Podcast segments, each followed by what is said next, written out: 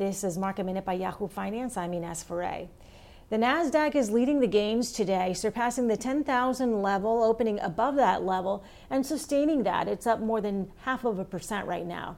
The S&P is flat and the Dow is down about half of a percent with Boeing dropping about 5% today.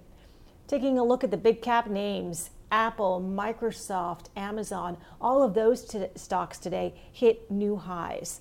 For more market minute news, head to yahoofinance.com.